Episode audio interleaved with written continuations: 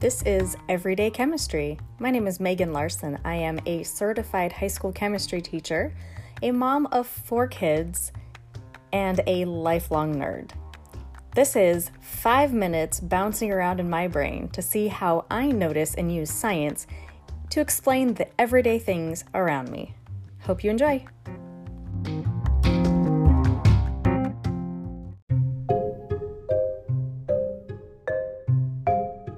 Have you ever heard of comfort objects? I guess that would be the inanimate version of an emotional support animal. Well, for chemists, their comfort item is the periodic table. It's not really a table. It's a chart of all the known elements in the universe. Our current periodic table has 118 elements, which is probably more than most of you learned about in school. The last four elements were just added in 2016 after being discovered sometime between 2000 and 2010.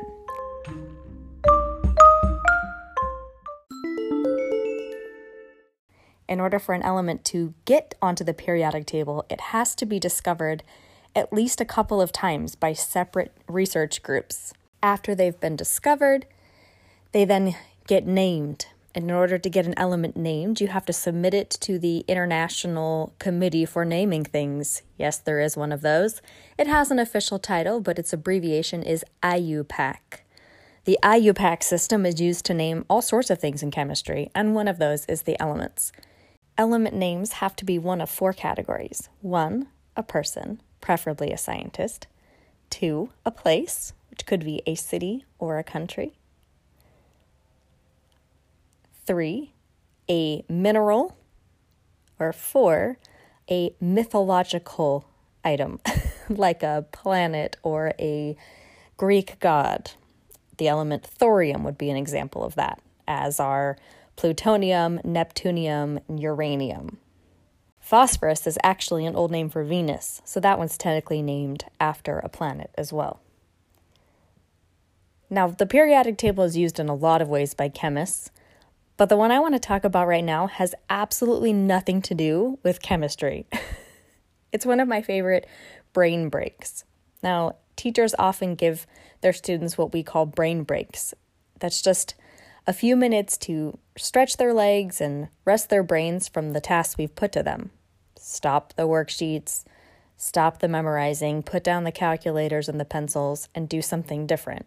Well, I like to turn to the periodic table because I have a really large one on my wall, and I ask the students to spell their name. Now, I get a little annoyed when I assign this because I already know it's impossible to spell my name.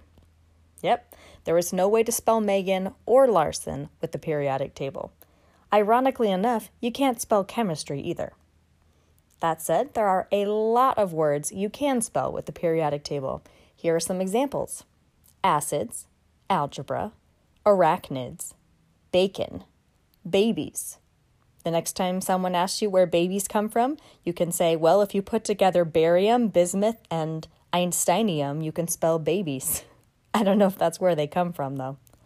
Um, behemoth, biopsy, bribery, bureau, which I find interesting because I can never seem to spell that word right anyway.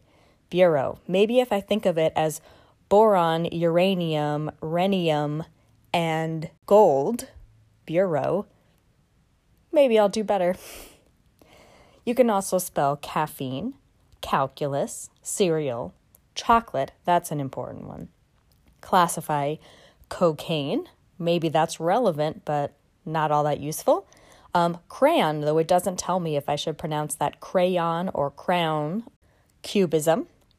Dynamite, Ironically enough, you can make dynamite with the elements on the periodic table, but not the elements used to spell it. Essence, fascism. You can spell both cat and feline with the periodic table. You can also spell finals, flask, and fraction. You can spell gasoline, genius, and halogen.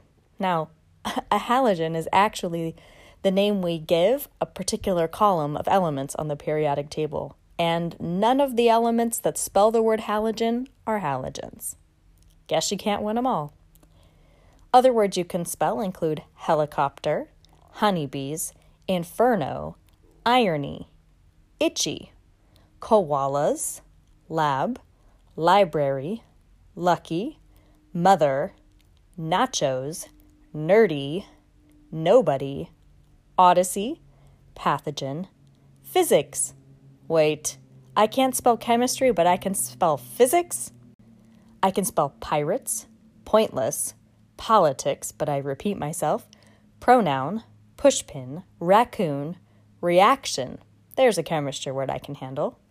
I can spell rhubarb, rubbish, saguaro, scone, seasick, sinuses, smurf, Snickers, taco, teacher, thesaurus, try finding that one in the dictionary, Titanic, unicorn, vampires, visceral, walruses, wrestler, xenophobe, and yoga.